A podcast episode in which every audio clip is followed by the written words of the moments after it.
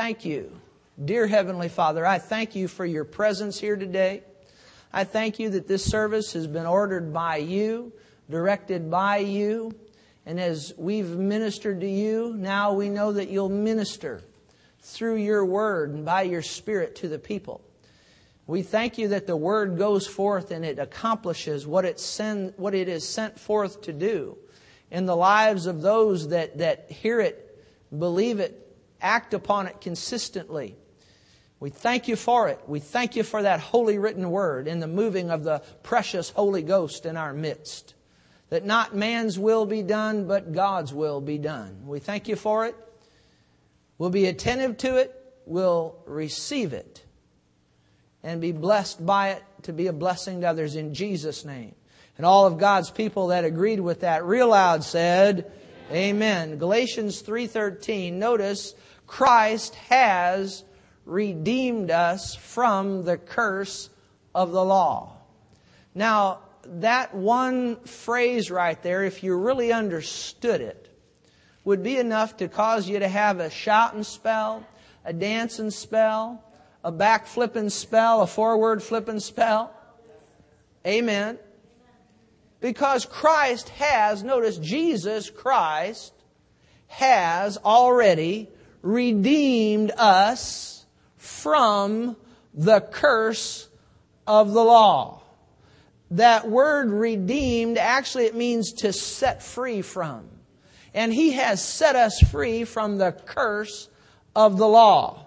That word redeemed, it means to buy out of or to purchase a slave out of slavery into freedom. And that's what Jesus has already done for us. He's already purchased us. See, Adam in the garden sold us out to the devil. Adam and Eve sold us out to the devil. The woman was deceived, but the man was not. He full well knew what he was doing, and he disobeyed God, and he sold us out to the devil. And right there in the Garden of Eden, the curse was introduced. The curse is not God's will for any of us. Do you understand that? And when Adam sinned, when he and Eve sinned in the Garden of Eden, when they sinned, the curse came. And before they sinned, you don't see any curse. You don't see, well, in the Garden of Eden, man was hooked up with the life of God. He was crowned with the glory of God. That's why they didn't have clothes on, obviously, but they didn't realize they were naked. Why? Because, you see, we've got this Sunday school mentality of how Adam and Eve looked in the Garden of Eden. You always see them behind a bush or something. You got to realize that's not accurate. Let me tell you what, they were crowned with the glory of God. Crowned with the glory of God. And when they sinned, that glory was removed and they were cut off from the life of God. They cut themselves off from the life of God. And thus the curse was introduced. And in that garden, you don't see poverty in that garden. You don't see poverty anywhere in that garden. All the man's needs were met. You don't see sickness or disease in that Garden of Eden. Do you understand that? Sickness and disease is not the will of God for you. God has not put sickness on you to teach you something. He has the Word of God and the Holy Ghost to do that. Do you understand that? Did you hear me? But right there in the garden when man sinned is when he was cut off spiritually from the life of God. Sickness and disease was introduced. Sickness and disease is just the foul offspring of its father, the devil, and its mother, sin. You understand that. Poverty was introduced. Mental anguish and oppression and depression that bind people was introduced. But Jesus came and redeemed us from that curse. Thank you, Lord. set us free from that curse. And actually, if you study it out, you'll find that the position that we have with God now through the Lord Jesus Christ is every bit as good as the position Adam and Eve had, and even better than that. All you have to do. This is something I've read for years and I've missed it in that parable of the prodigal son. Do you ever notice that, you know, he went away from his father? But when he came back, God killed the fatted calf, put the robe on his back and the ring on his finger, that signet ring, and he had better standing with his father after he sinned than before.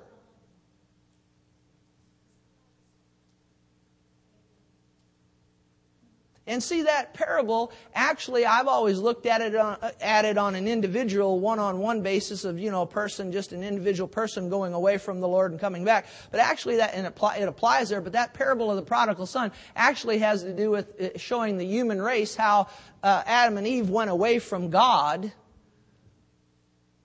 But then you see, when we come back, Jesus is the eternal sacrifice. He's already been offered for us. He died on the cross, was buried on the third day, raised from the dead. And now when we come to God through Christ, God puts the robe of righteousness on us, so to speak, the ring on our finger. Can you say amen? And we have right standing again with God through the Lord Jesus Christ. And Christ has redeemed us from the curse of the law. What does that word redeem mean? Again, it means to buy out of. See, Adam sold us out to the devil, but Jesus came and purchased us back. Glory to God. He purchased us out of that slavery that Adam put us in, and He put us into a position of peace and freedom with the Heavenly Father. That word redeem means to ransom or to pay a ransom. And you know, the precious blood of Jesus has done that. It's paid the ransom. That word redeem means to rescue. See, we were all destined to a devil's hell, but Jesus came and He stepped in on our behalf and He paid the price, glory to God, and He ransomed us and rescued us from a devil's hell, glory to God. Did you hear me? I'm glad I don't have to go to hell. How about you? Why is that? Because I've placed my faith with a repentant heart in the Lord Jesus Christ. Glory to God. Christ has redeemed us from the curse of the law. Now, we're going to look at a little bit about what that curse all is. I've already said some things about it, but we're going to look at it a little bit further here in just a moment. But we've been set free from the curse. Having become a curse for us, for it's written, cursed is everyone who hangs on a tree. Well, Jesus was hung on the cross, wasn't He? And on that cross, the Bible said right there, it's right in front of you, having become a curse for us. He became that curse for us. We could say it like this: He bore that curse for us. Now, we could never thank Him enough for that. Every morning we ought to get up and thank Him that we've been redeemed from the curse of the law. And then notice verse 14, that the blessing of Abraham might come upon the Gentiles in Christ Jesus. Well, glory to God. The Gentiles, the world. Talking about me right there, and you. That the blessing of Abraham, see, that's the will of God. The will of God is not the curse. The will of God is the blessing. That the blessing of Abraham might come upon the Gentiles in Christ Jesus, that we might receive the promise of the Spirit through faith. Glory to God. So Jesus has redeemed us from the curse, that the blessing might come upon us. Now, He redeemed us. The redemptive work of Jesus is complete, in that He redeemed us spirit, soul, and body. Spirit, soul, and body. You realize you are a spirit being. You possess a soul. That's your mind, your will, and your emotions. And your spirit lives in that physical body. And Jesus redeemed us, bought us back paid the price for us, spirit, soul, and body. Let's just take a moment and look at spiritually. Spiritually. When Adam and Eve sinned in the garden, what happened? Their spirits were cut off from the life of God. Cut off from the life of God. God said, in the day you eat of that tree of the knowledge of good and evil, in the day that you eat of it, you shall surely die. Is that right? Well, they ate of it, but then you study, they didn't die for a long time after that. Well, how do you explain that? Their physical bodies didn't die for a long time after they ate of the fruit, but their spirits died immediately. What does it mean for your spirit to be dead? All that means is to be cut off from the life of God. And when Adam and Eve sinned in the Garden of Eden, their spirits were cut off from the life of God. Now, how does that affect you and me? Well, it affects us in that we're all descendants from Adam and Eve. You understand that? So the entire human race was cut off spiritually from the life of God. But notice in 1 Peter 1:18, notice this. 1 Peter 1:18, let's turn over there. 1 Peter 1:18, look at this. Knowing that, now there's something we're supposed to know here. Knowing that you were not redeemed with corruptible things, like silver or gold, from your aimless conduct received by tradition from your fathers. So what were we redeemed with? Well, verse 19 tells us, but with the what? The precious blood of Christ, as of a lamb without blemish and without spot. See, silver couldn't buy us back. Gold couldn't buy us back. The pearl gates of heaven couldn't buy us back. Only the precious blood of the Lord Jesus Christ. And with that precious blood that He shed upon that cross, that precious blood purchased us back and freed us from the curse of the law, and makes it so that our spirit beings can be hooked back up with the life of God and actually have better standing with God, actually, if you study it out, than Adam and Eve even had in the Garden of Eden. I'm glad for the blood of Jesus. It's the only cleansing agent that can wash away sin. You see, in the Old Testament, the blood of the bulls and the goats didn't wash away sin. They just covered sin on an annual basis. But the blood of Jesus doesn't cover sin. It does something better than that. The blood of Jesus washes sin away. The Bible says as far as the east is from the west. Why does it say east from the west? Because the east and the west never meet. Did you understand that? So when the blood of Jesus is applied to our sins, they're washed away as far as the east is from the west, never to be remembered ever again. Praise God. And it's as though we never committed it to start with. Isn't that wonderful? You see, Jesus on the cross, remember we read just a moment ago that He became a curse for us. Did you see that in your Bible a moment ago? And on that cross, the book of Daniel, you can look this up later, but Daniel 9:26 says that the Messiah would be cut off, but not for Himself. See, on that cross, it's clear when He cried out and He said, my God, why hast Thou forsaken me? At that moment, He was cut off from the life of God. But He wasn't cut off for Himself. Jesus stepped in as our substitute to redeem us from the curse of the law. And at that moment when He cried out, my God, why hast Thou forsaken me? At that moment, you see, He was cut off from the life of God as our substitute, bearing what we were supposed to bear in His redemptive work.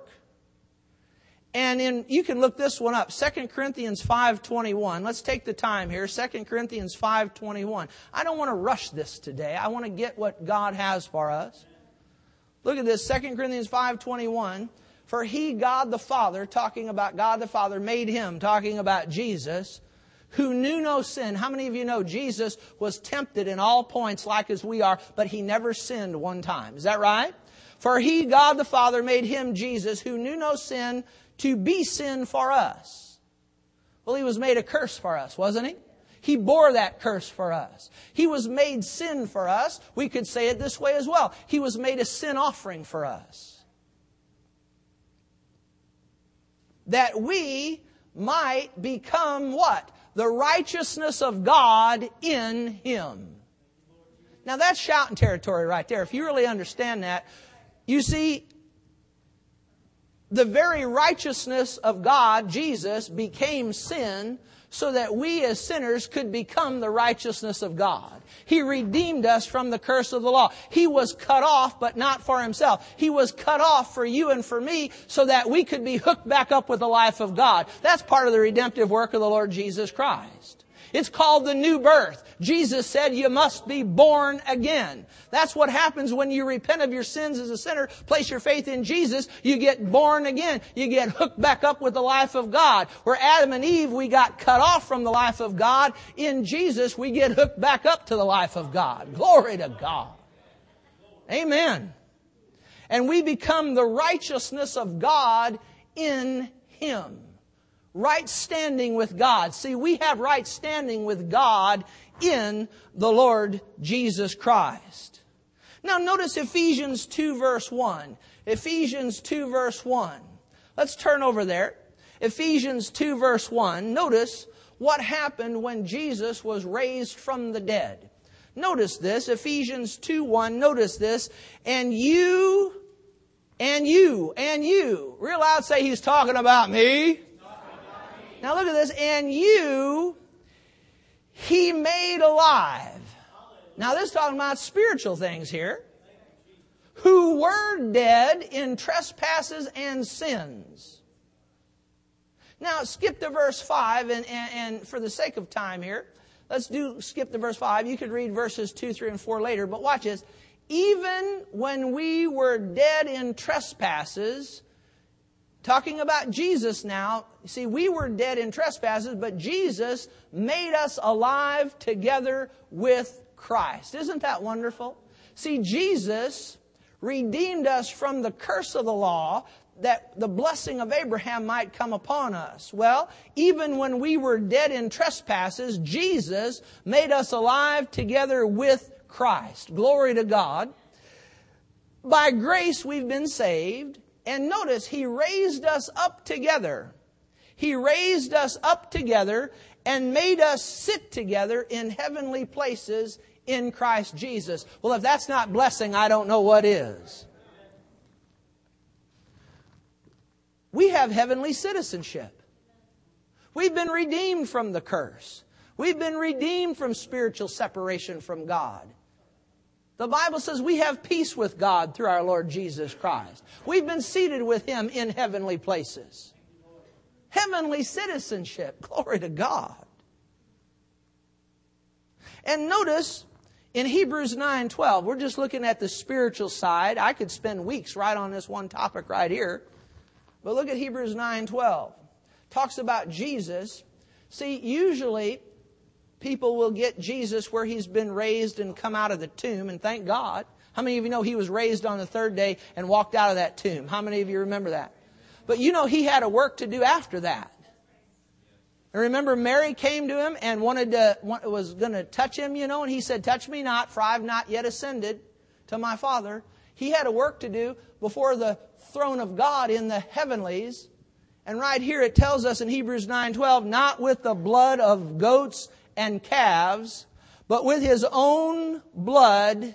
Where did He enter? He entered the most holy place. That's talking about up in heaven. Once and for all. See, in the Old Testament, the animals had to be offered on a continual basis. Jesus came as the Lamb of God and was offered once and for all. And He went in, after He was raised from the dead, He went into that heavenly holy of holies with His own blood, once and for all. And He presented it on that heavenly mercy seat, and the heavenly Father accepted it. Glory to God. And notice He obtained what kind of redemption? Eternal redemption. Glory to God.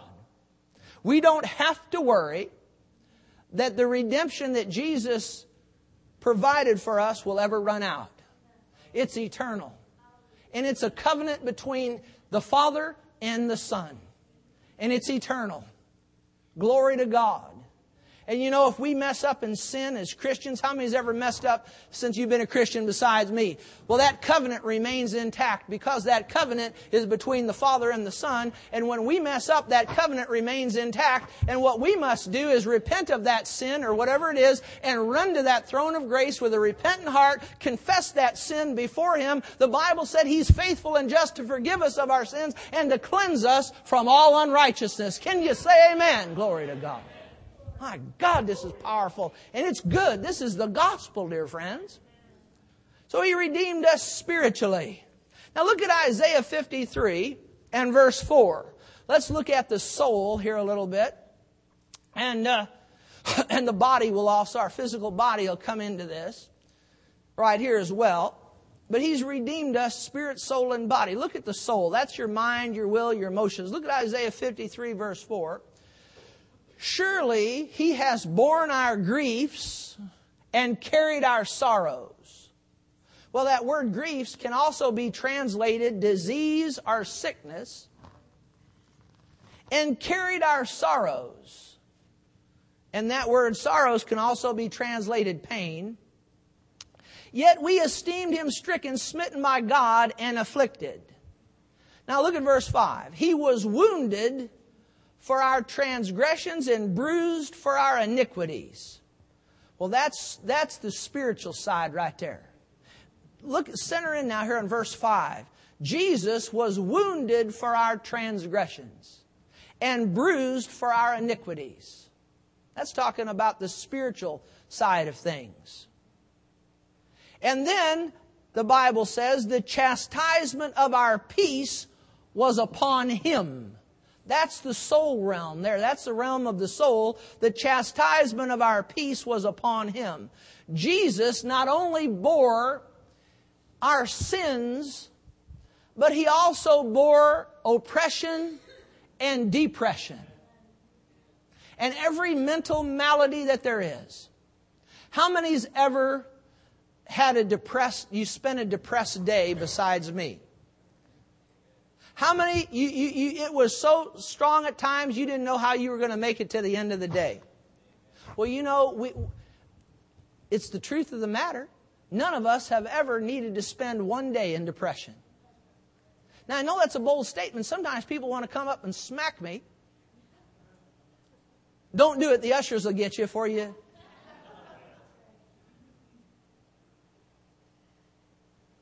I've done it myself. Ask my wife, she'll tell you. But all that time is lost time, and it's in vain because Jesus has already bore oppression, depression, mental malady. He's already bore all that. So since He bore it, we don't have to. I said since He bore it, we don't have to. It'd be like today when we go over here to Cecil Whitaker's to have lunch. And Ray buys my pizza. And he goes up and he pays for it in full. And it's already paid for. And then I go up afterwards and I walk up there and I pay a second time. That'd be silly, wouldn't it? Wouldn't that be silly? He's already paid it. Why would I want to pay it when it's already been paid? But I've already seen Christians get in arguments with God wanting to bear their oppression and depression or sickness and disease or whatever it is when Jesus has already paid for it. Dear friends, if He's already paid for it, we don't have to. That's the good news of the gospel, you see. Did you hear me?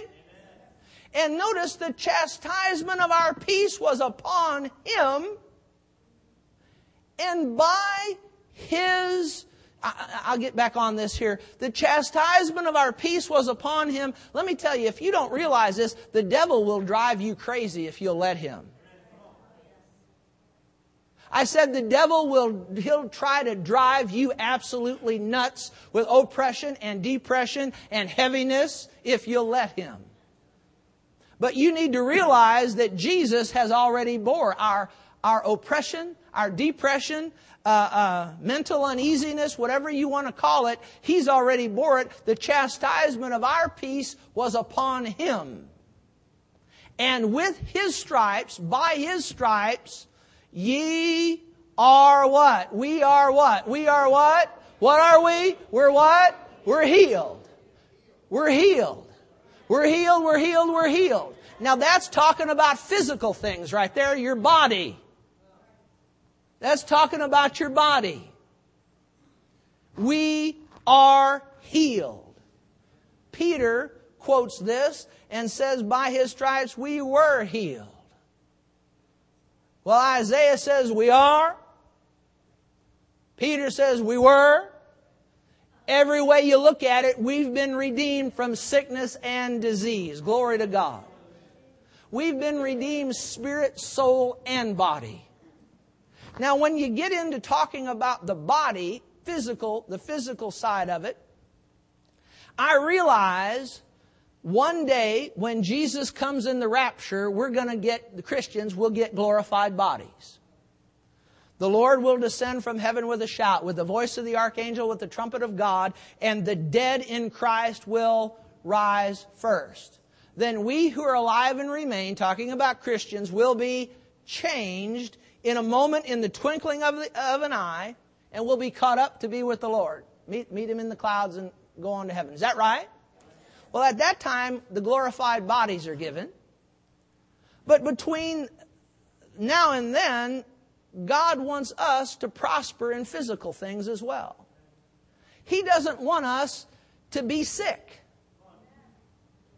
Now I'm going to close up the service on the sickness and disease, but right before we go to that, I want you to go to 2 Corinthians 8:9. Go to 2 Corinthians 8:9, and I want to talk to you just a moment about finances, financial prosperity. That's part of the gospel as well. And dear friends, I apologize on behalf of some of the television ministries and some of those guys on there that get up there and promise things out beyond the Word of God, and the intention is, let's just face it, the motive isn't right in so many of those cases. Now, I'm not here to be their judge or to correct them. They have to answer to God. But I tell you what, I'm not in the ministry for money. That's not why I'm in it. Do you understand that? And be watchful of any ministry that overemphasizes finances. Did you hear me? Now, I believe in financial prosperity. I believe it's part of the gospel. Do you understand that?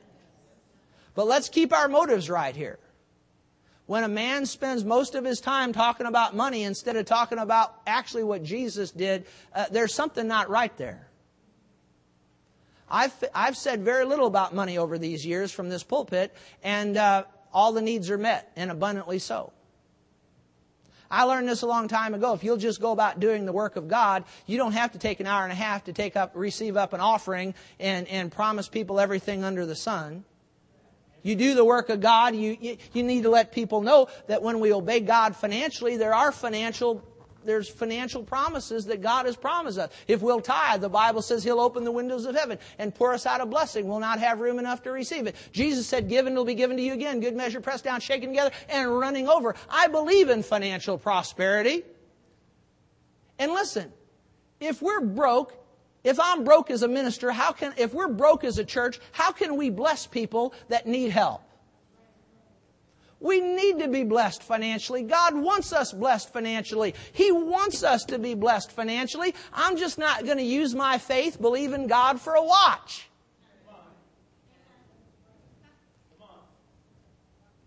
Come on now. Would Jesus wear a Rolex? Look, let me tell you something. He wouldn't even take 2 seconds to fool with that question. He'd be going around helping people and blessing people. I know Jesus, evidently, He dressed nicely because those Roman guards were shooting dice for His clothes when they crucified Him, so He wasn't wearing rags. He had a house. Read your Bible, you'll see that. He had a treasure. He had enough money to have 12 full-time staff members and at times 70 or more part-timers, maybe full-timers. Maybe they were volunteers. I don't know. But Jesus was not a broke person as you might think and come in poverty and all of that. But I tell you what, I don't believe he was going around concerned about, you know, the slickest jet and the slickest car and the slickest suit of clothes. He was concerned about people, and the needs were met in his ministry. Can you say amen? Evidently, I can't prove this, but evidently there was one time where they didn't have enough money to pay the taxes. But because Jesus was a tither and a giver, and I won't take 10 minutes to explain that to you, he told Peter, go down and go fishing, and the first fish that comes up will have enough money in it.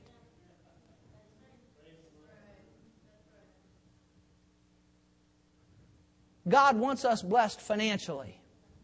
He wants your bills paid. He wants you to have money in the bank. He wants you to have enough in there for you and enough left over to help others. He doesn't want you broke.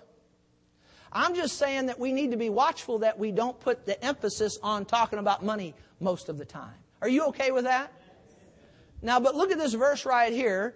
Look at 2 Corinthians 8:9. Come on, let's look at this. 2 Corinthians 8:9. For you know the grace of our Lord Jesus Christ, that though he was rich, yet for your sakes he became poor, that you through his what? His poverty might become what?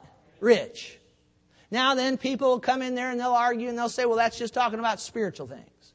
Well, I believe it's talking about spiritual things. I believe it's talking about things of the soul. And I also believe it's talking about things of the body.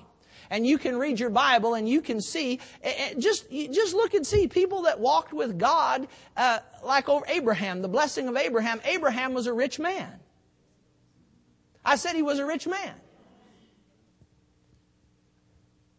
And the different ones that ran with God, they had their needs met. You understand that? Now, you could argue Elijah wasn't a rich man because, you know, he was having to be fed by the ravens and drink from the brook. But nonetheless, he had his needs met. But Jesus, look at this. He was rich, yet for our sakes he became what? Poor, that you through his poverty might become what? Rich. Now that word rich, don't start thinking diamond rings and mansions and all of that. Don't think like that. Think an abundant supply. Now God wants us living in a nice house. And I believe he wants us to drive a nice car. He wants us to have these things. The Bible says that he takes pleasure at the prosperity of his servant. But that's not just prosperous in financial things. That's prosperity in every area. How many of you know you can have $1 million in the bank, but if cancer's eating your body, you're not prosperous? How many of you know you can be healthy and well and money in the bank, but if you're not saved, you're not prosperous? You're going to hell. Is that right?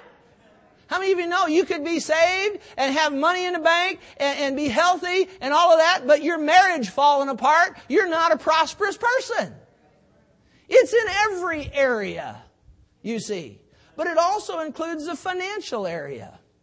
John, the elder, said, my beloved, I desire above all things that you may what? Prosper and be in health. Well, notice health and prosperity, you know, he distinguishes there. God wants us prosperous in financial things. But he also wants us prosperous in that he doesn't want us sick and diseased. Sickness and disease is not the will of God. Now, notice Jesus has redeemed us from the what? The curse of the law. Say, Jesus has redeemed me. He set me free from the curse of the law. Now, go to Deuteronomy 28 very quickly. Go to Deuteronomy 28 very quickly. And we're going to just briefly look at the curse of the law. Now in Deuteronomy 28, if you pick up in verse 15 and go on down, I believe it's through about verse 61, give or take, somewhere in there, and you counted them up, you can count up approximately 52 distinct curses of the law that are mentioned. And Jesus has redeemed us from each and every one of them. Now in verse 15, it says, it'll come to pass This is Deuteronomy 28:15. It'll come to pass, if you do not obey the voice of the Lord your God, to observe carefully all His commandments and His statutes, which I command you today, that all these curses will come upon you and overtake you. Now, is the curse God's will? Absolutely not. And you can read up above in the first 14 verses, and you can see that if we'll obey God, that the blessing will come on us. But if we disobey, He says all these curses will come upon you and overtake you. And then there's about 52 of them mentioned, and what I did is I just listed the ones that have to do with sickness and disease. And I found this, and you can read these later and see it, but the plague, well, swine flu would fall under there. I don't know about you, but I'm not taking nothing off a hog. Oh, you'll get the humor of that about halfway home. Consumption or tuberculosis, inflammation, or swelling. Under the curse, we're set free. Severe fever, any kind of fever. Under the curse, we're set free. Boils, under the curse, we're set free. Tumors. Tumors are under the curse of the law, and Jesus has redeemed us, set us free from tumors, amen. He set us free from lumps and from bumps. Glory to God. He set us free from masses. Oh, they found a mass. Well, glory to God, Jesus set you free 2,000 years before that mass ever showed up. Glory to God.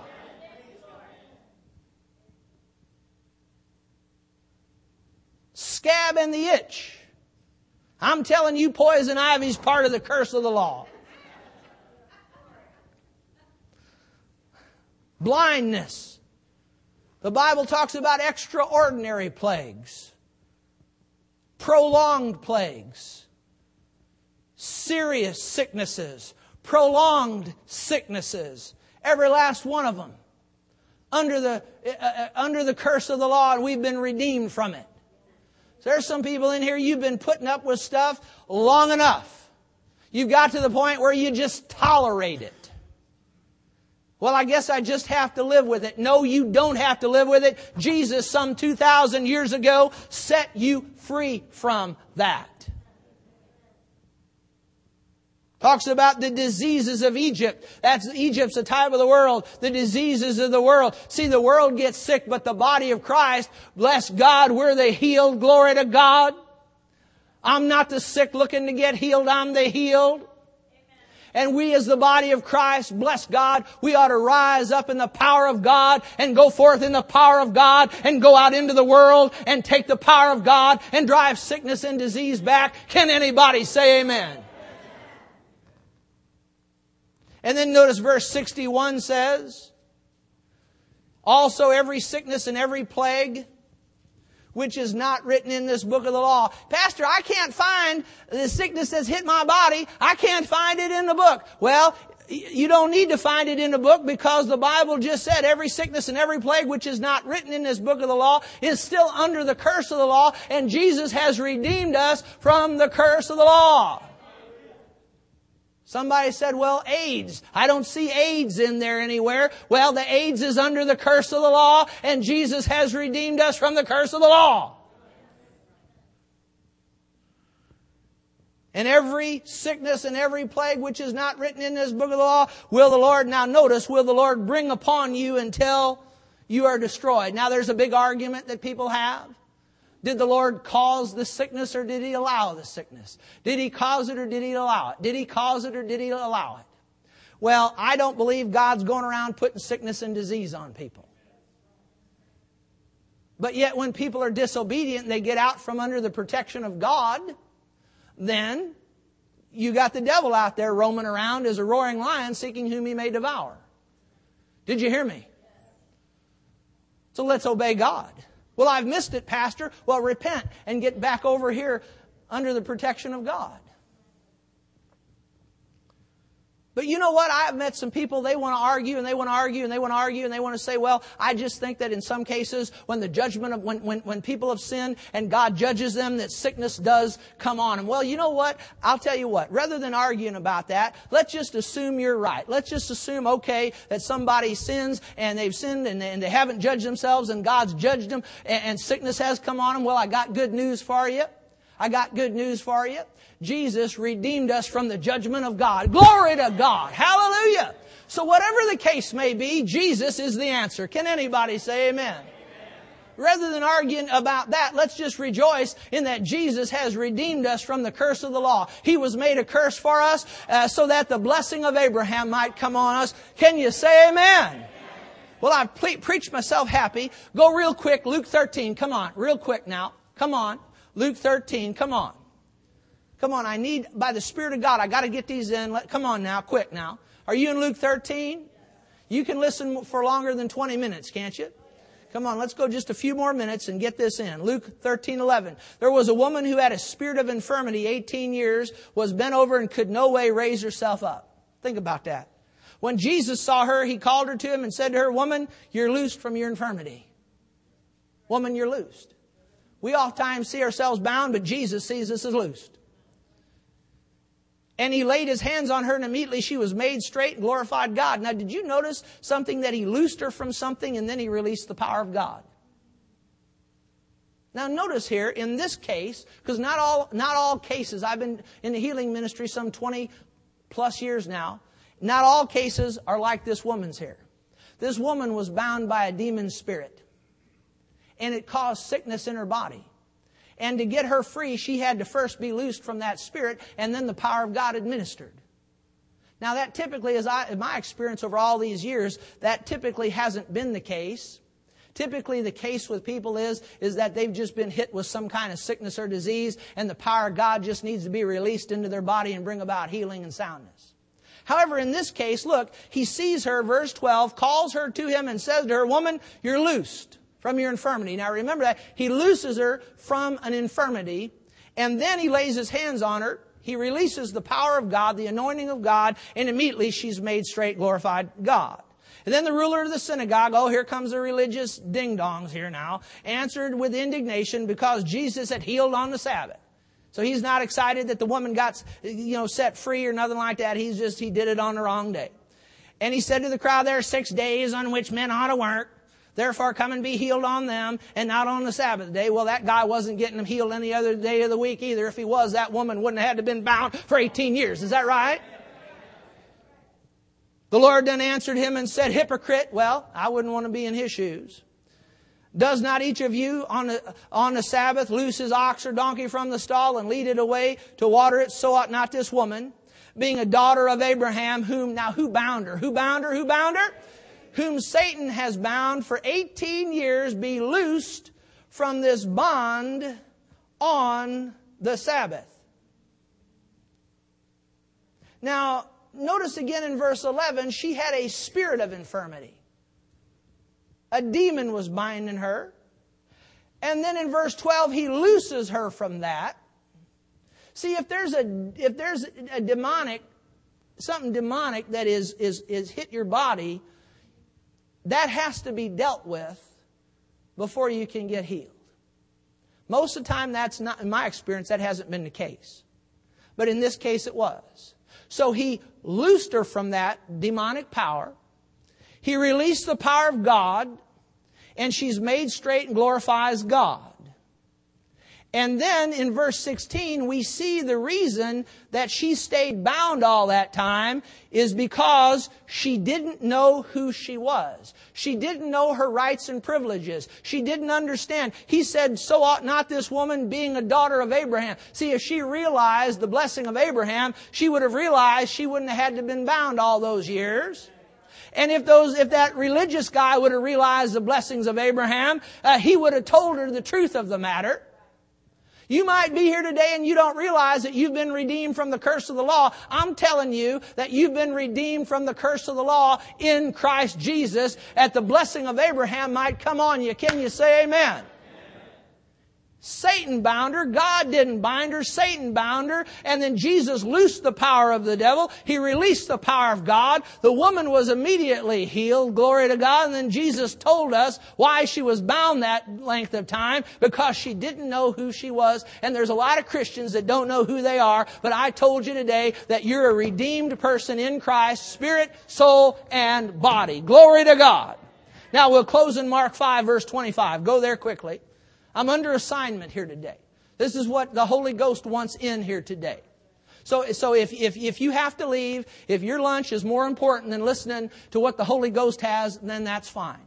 Boy, I'm a little bit bold here today. Praise God. I want all what God has. I said I want all what God has. How about you? Glory to God. Mark 5:25. Now a certain woman had a flow of blood for 12 years. That's a long time to bleed. Isn't that a long time to bleed? She'd suffered many things from many physicians, spent all that she had, was no better but rather grew worse. How many of you know I believe in good hospitals? I believe in good doctors. I believe in good medicines. I've seen hundreds of people healed over the years in this ministry. And I tell people again and again, work in conjunction with a good doctor. Work in conjunction with a good hospital if you need to. Stay under good doctors' care. I want to cooperate with the doctors, but let's remember to always have more faith in God than we have in the doctor. Can you say amen? I tell you what, I've got more faith in God's system than I do in this medical system, I'll tell you that. I've got more faith in God than I have in this insurance, health insurance plan, I'll tell you for sure. Come on, get stirred up, dear friends. Stir yourself up, my God. I'm not saying to get excited and be hyped, but be stirred up on the inside. Get more faith in God than you have in man. Now I'm going to use good hospitals, doctors, and medicines, but let's don't turn to them first. Let's turn to God first, and let's believe God. Amen.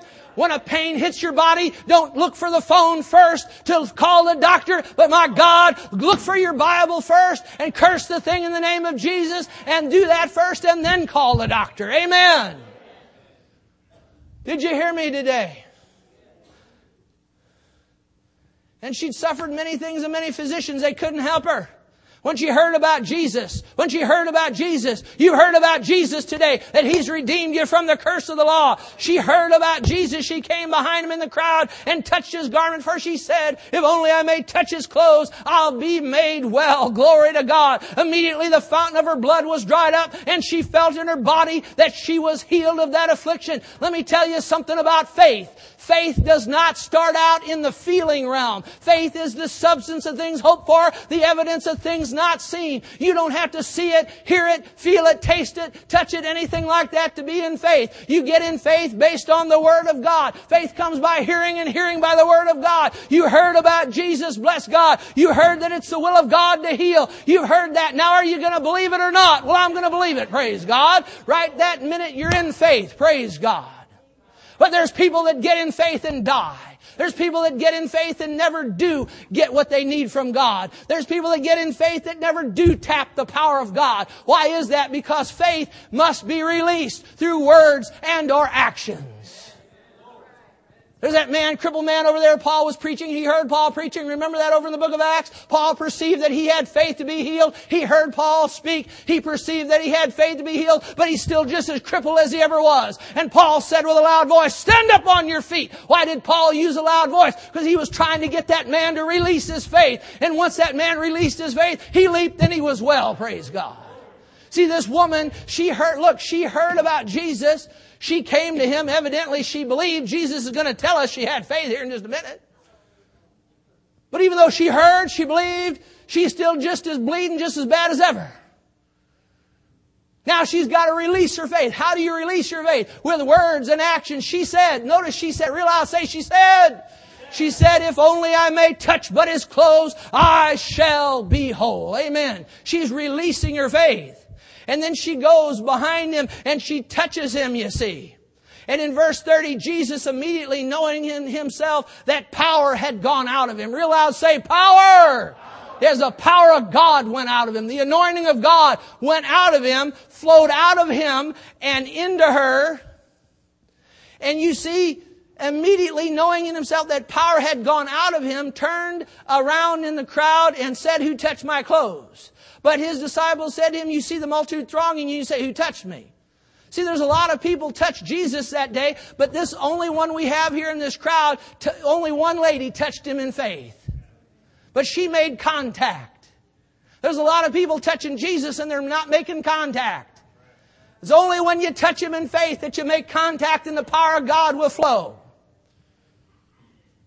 That power went out of him. He said, "Who touched me?" He looked around and saw her who done this thing. But the woman, fearing and trembling, knowing what had happened to her, came and fell down before him and told him all the truth. See, she wasn't supposed to be out in that crowd. It was against the law for her to be out in that crowd. But she went out in the crowd anyway. She was a desperate lady, but desperate people take chances oft times. Desperate people do desperate things.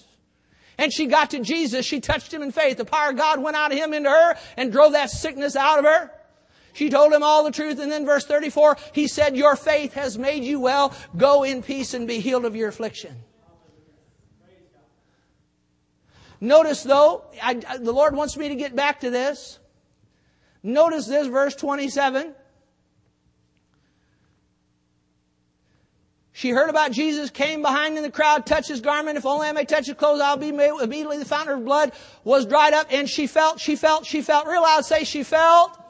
One more time, she felt. See, the power of God does not start with a feeling, but it ends with a feeling.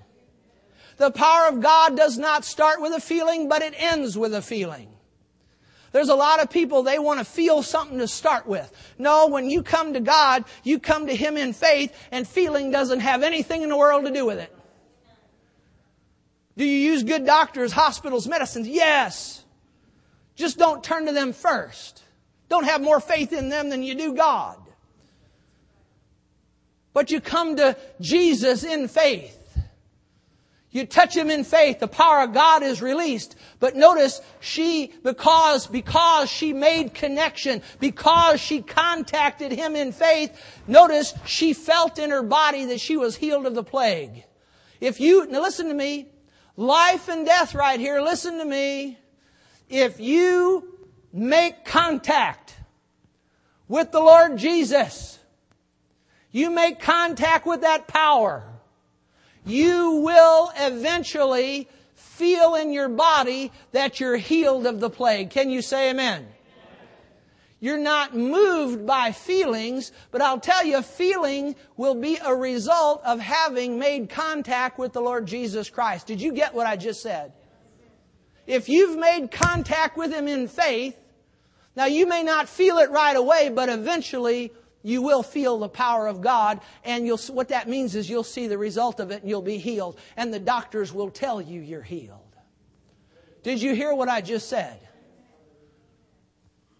So she heard of Jesus. She came in the press behind. How does faith come? Faith comes by hearing. Hearing by the word. Did she hear of Jesus? Did she have the opportunity to be in faith? Yes. Did she have to then come to Him? Yes. Did she say something? Yes. And when she released her faith through those words and those actions, the power of God, see, she made contact with Jesus and contact with that power in faith, and that faith drew that power of God into her body. And she was healed of that plague, and then she felt the results thereof. Oh, I'm so glad Jesus has redeemed us from the curse of the law. Now, if you're visiting today, I'm going to lay hands on some people. Now, don't let that throw you off.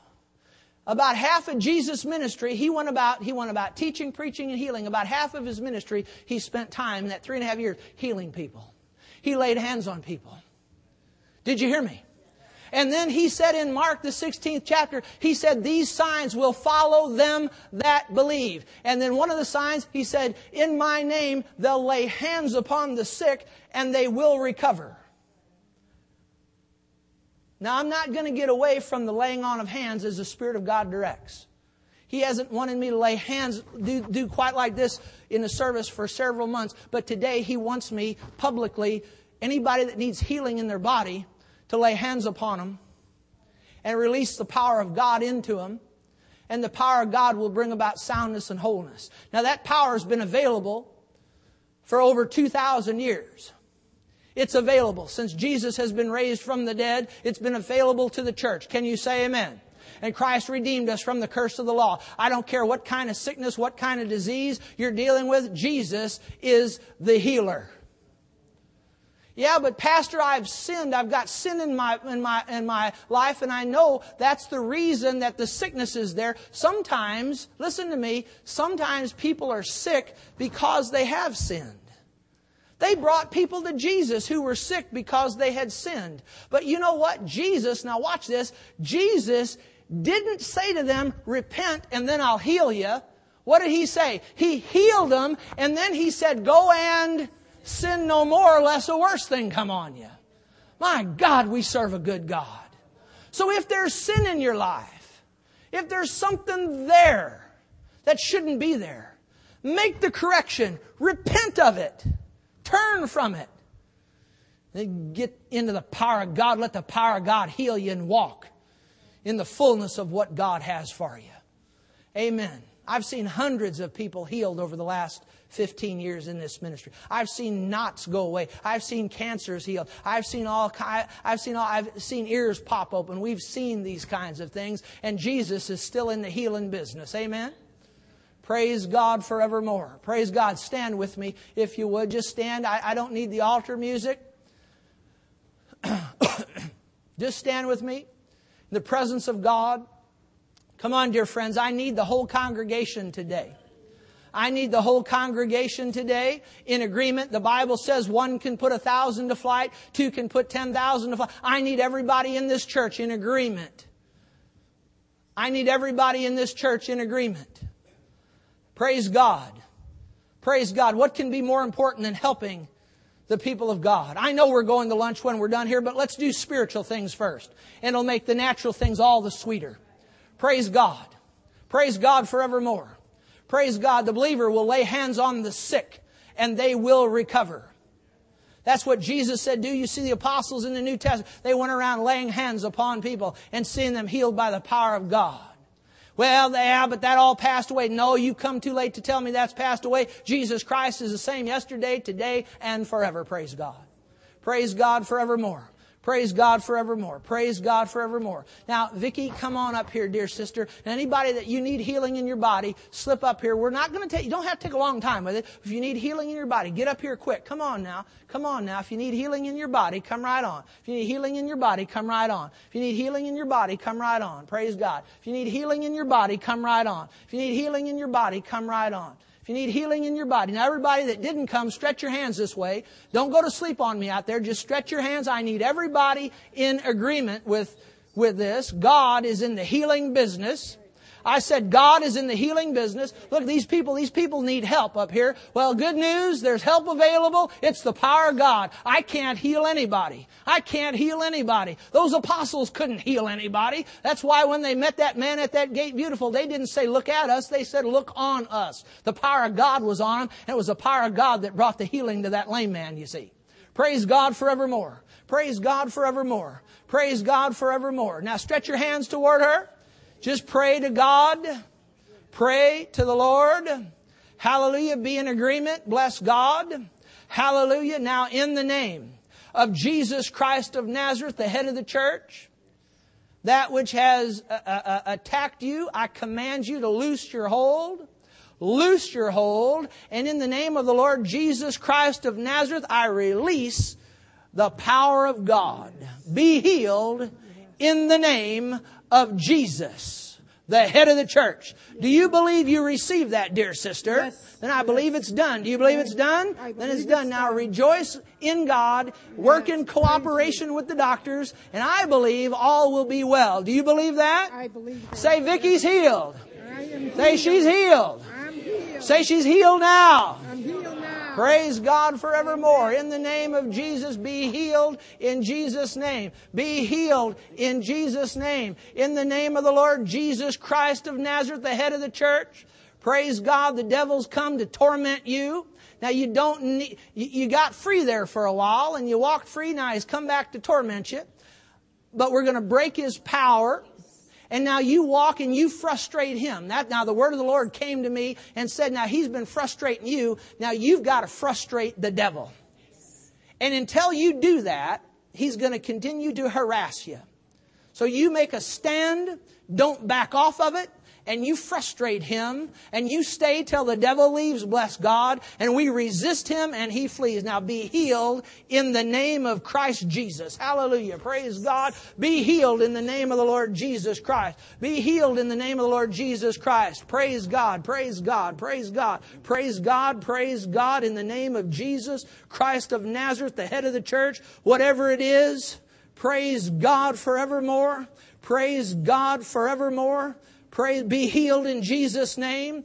Be healed in the name of the Lord Jesus Christ of Nazareth. When I laid my hands on you, I don't know what you came up for, but I believe the power of God has been administered. But when I laid my hands upon you, I've never had this that I recall happen before, but something that the devil has planned for you on out down the road.